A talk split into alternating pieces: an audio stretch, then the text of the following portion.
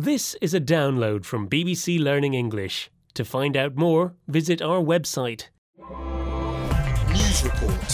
From bbclearningenglish.com. The US electric car manufacturer Tesla Motors has announced plans to sell battery technology capable of powering individual homes and businesses. The batteries use energy drawn from solar panels. Tesla's billionaire founder Elon Musk said they'll allow homeowners to go off the electric grid and will change the way the world uses energy.